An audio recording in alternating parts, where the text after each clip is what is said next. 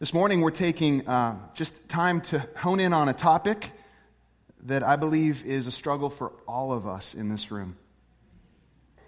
The title is The Grass is Greener Syndrome. Have you ever found yourself scrolling through Facebook or Instagram and the thought just drop into your mind that everyone else looks so happy? Oh, that family always takes the best vacations. Why can't we have that kind of vacation this year? That person has the best marriage. Just look at him. Or, wow, she's so pretty. Or, he drives such a nice car. Or, look at those smiles. Oh, they're in New York City again. Good for them. Oh, look at their house. I always wondered what it looked like on the inside. Oh, a pool. I wish we had a pool. It's not at all restricted to social media. It happens in conversations. When we see someone wearing something or doing something and then compare that to what we're wearing or doing, and the thought drops into our hearts and our minds, they have it so much better. The grass is greener. It means other people's belongings or circumstances always seem more desirable than our own. If only I had, you fill in the blank. If only I had this, then I would be happy. If I had a better job, if I had a child, if I had a younger wife, if I had more money, if I had a smaller nose, if I had a newer car, if I had more free time, just you fill in the blank. If only I had what? Then I would be happy. Then I would be content. We compare and we contrast. We hold up a picture. We hold up a conversation, an outfit, a slice of someone else's life, and we compare it to ours. And it happens fast, too, oftentimes without us even knowing it. And our conclusion is the same every time. They've got it better. But it's all an illusion. It's a farce. They might have more money. They might have a better car than you. They might have a younger wife. But the lie rests in this. Those things will somehow satisfy the longings of my heart. Yet the mirage, it looks so real. What's behind this crazy cycle? How do we fight against these lies? How do we stop making that awful exchange of truth for lies? Where can we go to find rest for our restless hearts and minds? This morning we're going to look at Hebrews chapter 13. And in many ways this talk is a continuation of last week's talk or theme, which was countercultural Jesus' way of life. Hebrews focuses on the superiority of Jesus and the new covenant he established through his death and resurrection. Hebrews is encouraging a people who are facing persecution and who are tempted to shrink back from Jesus. It encourages them to stand firm in their faith, and it ends with words of encouragement and instruction, just like Thessalonians did. What remedy does it give us for the grass is greener syndrome? Three things in particular. Be content with what you already have. Second, because you have God's presence. And third, you have God's help.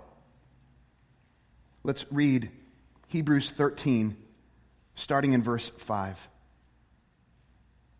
Keep your lives free from the love of money, and be content with what you have, because God has said, "Never will I leave you, never will I forsake you." So we say with confidence, "The Lord is my helper. I will not be afraid. What can mere mortals do to me?" And we'll stop there. Again, three things. Be content with what you already have. And second, because you have God's presence. Third, and you have God's help. And then fourth, we're going to make some comparisons as we close. But first, be content with what you already have. The author of Hebrews is warning his audience, those that he's writing to. He's saying another love will try and take the place of what you already have. So don't let that happen. You know, we're all tempted to make money and material possessions, or our material possessions or personal experience the very best thing in our life, right? The things that we pursue the hardest. We're tempted to place the idol of materialism and consumerism at the center of our lives. Money is morally neutral. Money and possessions aren't evil in and of themselves. Having things is not sinful. But you can be the poorest person in this building and still be enslaved to money. It's the love of money that's an issue. I want to turn our attention to another passage. We'll be flipping around a little bit here this morning. Turn with me to Timothy, 1 Timothy chapter 6. And Paul writes to Timothy, and he says in verse 6, "But godliness with contentment is great gain. For we brought nothing into the world, and we can take nothing out of it. But if we have food and clothing, we will be content with that. Those who want to get rich fall into temptation and a trap and into many foolish and harmful desires that plunge people into ruin and destruction." Listen, verse 10, "For the love of money is a root of all kinds of evil. Some people, eager for money, have wandered from the faith and pierced themselves with many griefs." Paul's writing from experience here. He's seen it happen.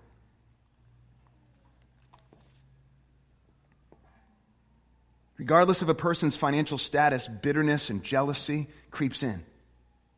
We can begin to feel resentful of what others have, and instead of praising God for what we have, we begin that comparison game and complain.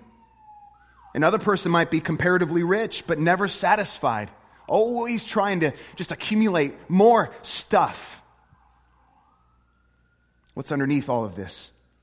I believe what's behind this grass is greener syndrome, if we pick at it a little bit and we look behind it, is coveting. Coveting. And there's an awful exchange going down. But I want to focus on coveting for a moment. Coveting is desiring or taking pleasure in what doesn't belong to you. It leads to all kinds of harm against others. Exodus chapter 20. You may have heard this before. Exodus chapter 20. Moses is communicating God's commands to the children of Israel, those gathered at Mount Sinai. He comes down from the mountain and he communicates these commands. And one of them is found in Exodus chapter 20, verse 17, where he says, "You shall not covet your neighbor's house.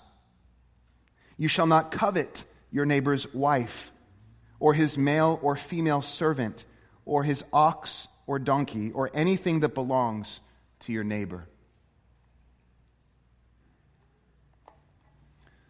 Paul goes on to write in Ephesians 5 that coveting or greed is actually idolatry. You know, as coveting increases and as discontent grows, gratitude for what we have fades and the fantasies begin. Eventually, those fantasies can be acted on. Coveting leads to judgment. It leads to envy. It leads to insecurity. It leads to adultery and abuse, debt, depression, shame, escapism. I could go on. It's a real danger. Then there's our obsession with self-promotion. You know, in our filter-saturated world, we're viewing a false reality of ourselves.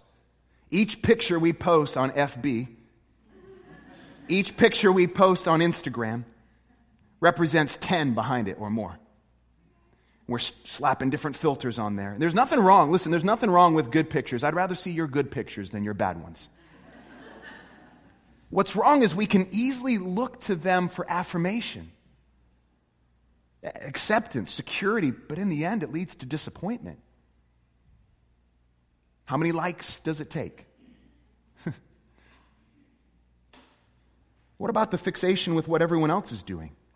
Discontent with our own lives, we begin to live vicariously through other people because they have it so much better than us. In Luke 12, Jesus tells a story of a man who thought he had it all together. This guy on his Instagram feed would have put #blessed. Comfort, money, he had it all. Luke 12, verse 13, let's read about it. "Someone in the crowd said to him, to Jesus, 'Teacher, tell my brother to divide the inheritance with me.' Jesus replied, 'Man, who appointed me a judge or an arbiter between you?' Then he said to them, 'Watch out. Be on your guard against all kinds of greed. Life does not consist in an abundance of possessions.'" Oh, we need to hear that again and again. "And he told them this parable," this story, the ground of a certain rich man yielded an abundant harvest. He thought to himself, "Self, what shall I do? I have no place to store my crops." And then he said, "Self, this is what I'll do. I'll tear down my barns and build bigger ones, and there I will store my surplus grain. And I'll say to myself, 'Self, you have plenty of grain laid up for many years. Take life easy, eat, drink, and be merry.'" But God said to him, "You fool, this very night your life will be demanded from you. Then who will get what you have prepared for yourself? This is how it will be with whoever stores up things for themselves but is not rich toward God."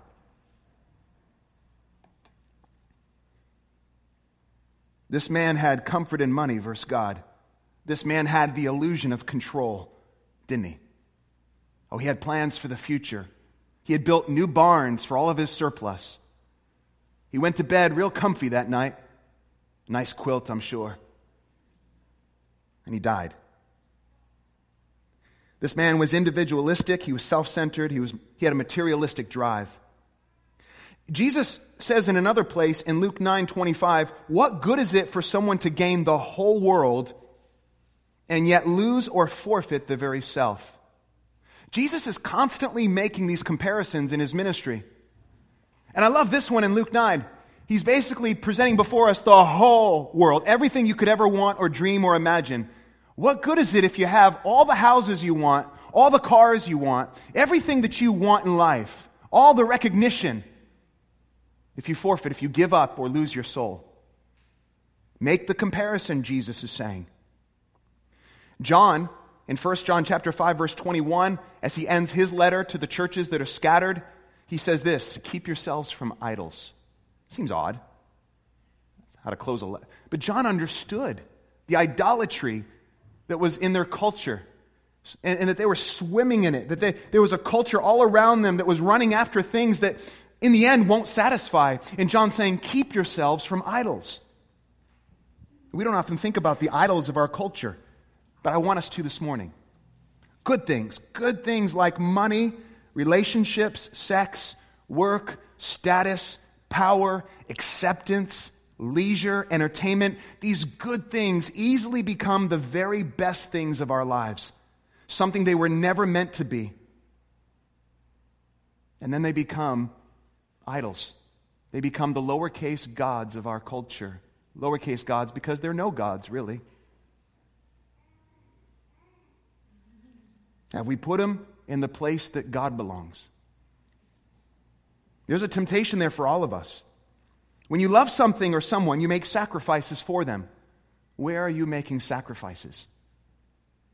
And then Paul talks in Romans about this awful exchange. Remember I said a few minutes ago that behind this, the grass is greener syndrome, is coveting, this desiring things that don't belong to us, a discontentment, but also this awful exchange. What is this exchange? Paul describes it in the book of Romans. Romans chapter 1, starting in verse 21. "For although they knew God," he's talking about those who have rejected God, who have moved away from God, and they're under God's wrath. "They knew God, they neither glorified him as God or gave thanks to him, but their thinking became futile and their foolish hearts were darkened. Although they claimed to be wise, they became fools." And here, listen, there was this exchange that went down. They exchanged the glory of the immortal God for images that made to look like mortal human beings and birds and animals and reptiles. And you're saying, of course, those are ancient cultures, and they worshipped all these false gods that were in the shape of animals and birds. And we feel so bad for them when we read about them. Let's keep going. Verse 24. "Therefore God gave them over in the sinful desires of their hearts to sexual impurity, for the degrading of their bodies with one another." Listen, "they exchanged the truth about God for a lie and worshipped and served created things rather than the Creator, who is forever praised." Created things, that's anything. It might not be an actual idol carved like a bird or a reptile or a human being. What is it, though? What created thing? Even you. You're created. Are you at the center? Are you giving yourself? Are you sacrificing to yourself? I want us to identify. I pray, it's been my prayer for us, that God would do this work where he'd put his finger on areas of our life where we're sacrificing, we're giving ourselves to. We've made this exchange. We've not seen God's glory and beauty for what it is. We've pushed that to the sidelines, and we've been giving ourselves to the wrong things. I don't know what it is for you. I know God's been addressing areas in my own heart. Keep yourselves from idols. So the first thing we see here is we need to be content with what we already have. It's what Hebrews is exhorting us to do in Hebrews 13. Well, what do we have? Number two, we have God's presence. Be content with what you already have because you have God's presence. Now, look with me again what he says here. Keep your lives free from the love of money, Hebrews 13, verse 5. And be content with what you have because, here's the reason behind it, this warning and this challenge, because God has said, never will I leave you, never will I forsake you. Our commitment, our satisfaction is rooted in what God has said, what he has said. Now, this is a reference to what God spoke to Israel through Moses before he died, before he passed the baton on to Joshua. He spoke it to the nation of Israel gathered together. He said, God spoke this to Moses. He says, I will never leave you. I will never forsake you. Then after Moses passed, he spoke it to Joshua. I will never leave you. I will never forsake you. God's presence meant everything to Moses and to Joshua. It meant everything to the children of Israel. Do you remember Moses and his encounter with God at the burning bush before he went on to Egypt and delivered the children out of Egyptian slavery? And before he went, he says, who do I say sent me? He wanted to have a name behind God. And God reveals himself in a name. And he says, I am. It's Yahweh. It's where we understand, it's where we get the name, the divine name, Yahweh. In a lot of our English translations, it's capital L-O-R-D, and there's reasons behind that we're not going to get into this morning. But this is Yahweh. And the name means he who is. The name itself of God reveals something so important about him, that he is the ever-present God, active, involved, Yahweh. So Moses was able to go and do what he was called to do because Yahweh, because he who is was there with him. And he held on to this throughout the ministry of deliverance of the children of Israel from Egypt, and then while in the desert, he held on to it. And we today hold on to this. If you look at the history of redemption in Scripture, you see that every character in the Bible is clinging to and holding on to and delighting in God's presence. And Hebrews is saying, be content with what you have because you already have God's presence. For God has said, I will never leave you, I will never forsake you. Okay, he said it to Moses, he said it to Joshua, and Hebrews is saying, listen, he said it to them, but receive it as if he's saying it to you because he is. I will never leave you or forsake you. What did Jesus say before he parted from the disciples and he ascended into heaven? He says, I will be with you always to the end of the age. And he sends a Spirit who's, what? Present with us.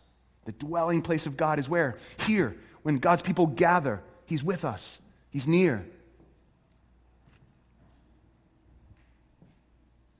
If I come home late at night and the family's waiting, I need to announce that I'm home. Otherwise, they might think a thief is there or a monster, who knows what. Walk in, hey, I'm home. I'm announcing that I'm present. And God has done this throughout redemptive history, throughout the Bible. He's announcing his presence, and it brings comfort. Ah, Daddy's home. Oh, God is present. He's near. Psalm 16, verse 2. I said to the Lord, I said to he who is, to Yahweh, you are my Lord. That's capital L, lowercase O-R-D, which is Adonai, or my sovereign master. So the psalmist is saying, I said to Yahweh, my master, apart from you, I have no good thing. Apart from you, I have no good thing. So the idea is that if we take the Lord out of the equation, we're left with nothing. Apart from him, nothing we accumulate, nothing we do on earth would or could satisfy us. There would always be a God-shaped hole in our hearts that we would endlessly attempt to stuff with things, with people, with lowercase gods. And it's exhausting when we think about it. We have something in the promise of Hebrews chapter 13 that we will never lose because Jesus has lost it for us. Now, what do I mean? Author J.I. Packer says this: on the cross, Jesus lost all the good that he had before, all sense of his Father's presence and love, all sense of physical, mental, and spiritual well-being, all enjoyment of God and of created things, and in their place was nothing but loneliness, pain, and the horror of great spiritual darkness. Have you thought of that? We often think of the physical anguish that Jesus faced on the cross. But on the cross, literally Jesus, it's a great mystery, I know. But the scriptures say that he became sin for us. And so he experienced this sense of losing the Father's presence. And he did it for us. Jesus lost the Father's presence so we could have it and enter into it. If we have God's presence, what else do we need? If he'll never leave us or forsake us, what else do we need? So what God has said about himself here in Hebrews 13, that he'll never leave us or forsake us, it pushes against the discontent and the coveting. It pushes against the idolatry of our hearts. It does. Which means that if we search for something else to satisfy, we've either forgotten, dismissed, ignored, or become callous to what God has said about himself. And maybe we've grown lazy in our exploration of what it means for our lives. Maybe we've experienced something in life that has felt like God leaving or forsaking us. What then? And this is where faith comes in. It doesn't deny the painful circumstances of life, but acknowledges that God has stepped into the dark. He's stepped into the broken mess of our lives. He's stepped into the painful world in the person of his Son Jesus and has taken it on. Again, listen, he faced the pain of separation. He faced the pain of loss of presence so we wouldn't have to. And Hebrews is saying, keep yourself from the love of money because God has said he'll never leave you or forsake you. God's presence is enough. Is it? Is it enough for you? He created us to find rest in him. We sang about it this morning. My soul finds rest in God alone. My salvation comes from you. God's people have been singing it for thousands of years. That was rooted in Psalm 62. A song of praise for the children of Israel. My soul finds rest in God alone. My salvation comes from you. You see what's happening when we're singing and delighting in God? That we start to push the idols away where they belong. We gain perspective. Oh, that's right. Why am I endlessly thinking about what other people have? Why am I constantly comparing my life to theirs? God, you're with me. You're present. You've given me all that I need in Jesus. He invites us to practice rest on a daily basis. He does. Finally, you have God's help. This is crazy good news for us. Look at verse 6. So we say with confidence, the Lord is my helper. I will not be afraid. What can mere mortal man do to me? My helper. I will not be afraid. Think about that. Rescuer makes sense, but helper? God as our helper? The one who protects and who supports. This is rooted in Psalm 118, verses 6 and 7. And the idea in this psalm, it's a psalm of confidence. The idea is that we can approach the next crisis with less fear because we're relying on Yahweh. And that's better than relying on any human resource there is. My helper, I will not be afraid. What can mere mortal man do to me? This is a rhetorical question. It's a defiant cry of confidence. In other words, whatever you got, whatever comes my way, it's got nothing on me because God is with me. This means that whatever our experience is, whatever our fight, he will not abandon me, and he will supply my every need. In the good, the bad, the ugly. Whether we have plenty or we have nothing. You see what Paul says? I've learned the secret of contentment. I can do all things through him who gives me strength. Remember that? Whether I have plenty, Paul says, or I have nothing, whether I'm imprisoned or free, I can do all things through him who gives me strength. Why? He saw him who gave him strength as his helper, as his ever-present help in time of need, as the one he could boldly go to whenever he needed him and lean on and look to and rest in and delight in. You can't take that away. You can't lose that if you lose your job. That can't be taken away from you on your deathbed. We hold on to it with everything. You are my help, my salvation. In you I trust. What can man do to me? What can come at me that can strip this? Nothing. So when we're presented with a fairy tale relationship or a more beautiful version of ourselves or a bigger home with an updated kitchen, by the way, when what we have doesn't seem like it's enough, when we begin to distort and devalue what we already have and overvalue what we don't have, when society tells us it's all about our happiness or all about our fulfillment or all about our safety and comfort, we have something to say back. Hebrews 13 has given us something to say. So we say with confidence, the Lord is my helper. I will not be afraid. What can mere mortal man do to me? What do you have that's better than what I have? We'll have to fight to say it, but Jesus paved the way for us to say it. And so we can pray, remove all lowercase gods. Remove all these idols in my life. Keep me from these idols, God. And in particular, God, that nasty battle over coveting and lust and discontent. We can ask Jesus, be my all. We can tell him, you're enough, but I want to see that more and more, that you are enough, that you're my joy and happiness, that my security is in you, that I can say with Paul, regardless of my circumstances, whether I have plenty or I'm in want, you're my strength. I can do all this through you who strengthens me. Now it's time to make some comparisons. We talked about the countercultural Jesus way of life. Really, anytime we dive into Scripture together, we're looking at that. But this is a countercultural Jesus way of life, because I don't imagine you're going to stop looking at Facebook or Instagram. You might. I'm not asking you to. I don't imagine, because that's not the answer. I don't imagine that you're going to stop seeing friends, go on vacations that you can't afford. I don't imagine that you're going to have to wait to update your kitchen. Maybe a couple years. I don't imagine that these things are going to stop. I don't imagine that someone's going to walk in with a pair of shoes that you've been wanting. But we need to start making new comparisons. What if we started comparing what we have already in Jesus? Seriously. What if we start comparing what we already have in Jesus with everything else? Jesus invited people to do this all the time.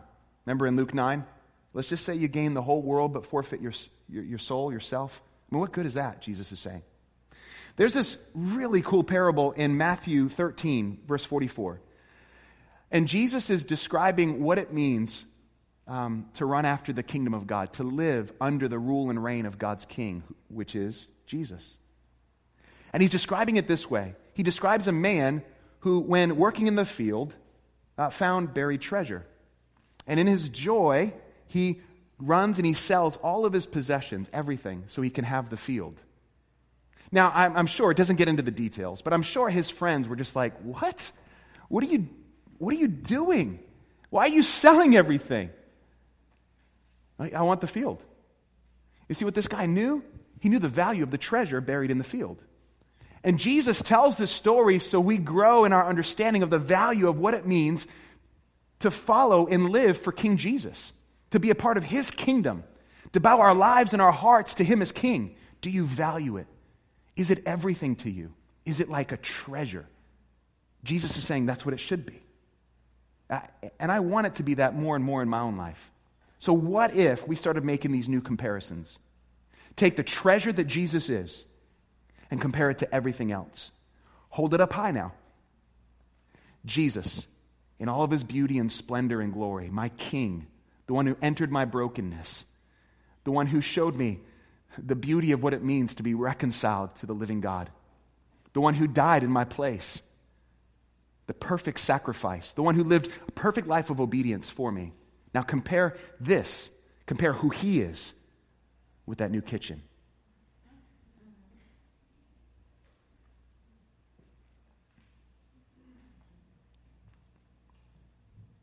And yet we're freaking out over the new kitchen. We need to ask for new longings in order to make new comparisons. I believe that we can do that today. That we can ask God to give us these new longings, these new desires, to see Jesus in all the beauty and glory that he really is in. To see him for the treasure he is. And to make those new comparisons. Because we're called to now what? A countercultural Jesus way of life. I love what Hebrews tells us. We can hide this in our hearts. It's easy to remember. Keep your lives free from the love of money. Be content with what you have, because God has said, never will I leave you, never will I forsake you. And so we can say with confidence, the Lord is my helper. I will not be afraid. What can mere mortals do to me? Let's pray.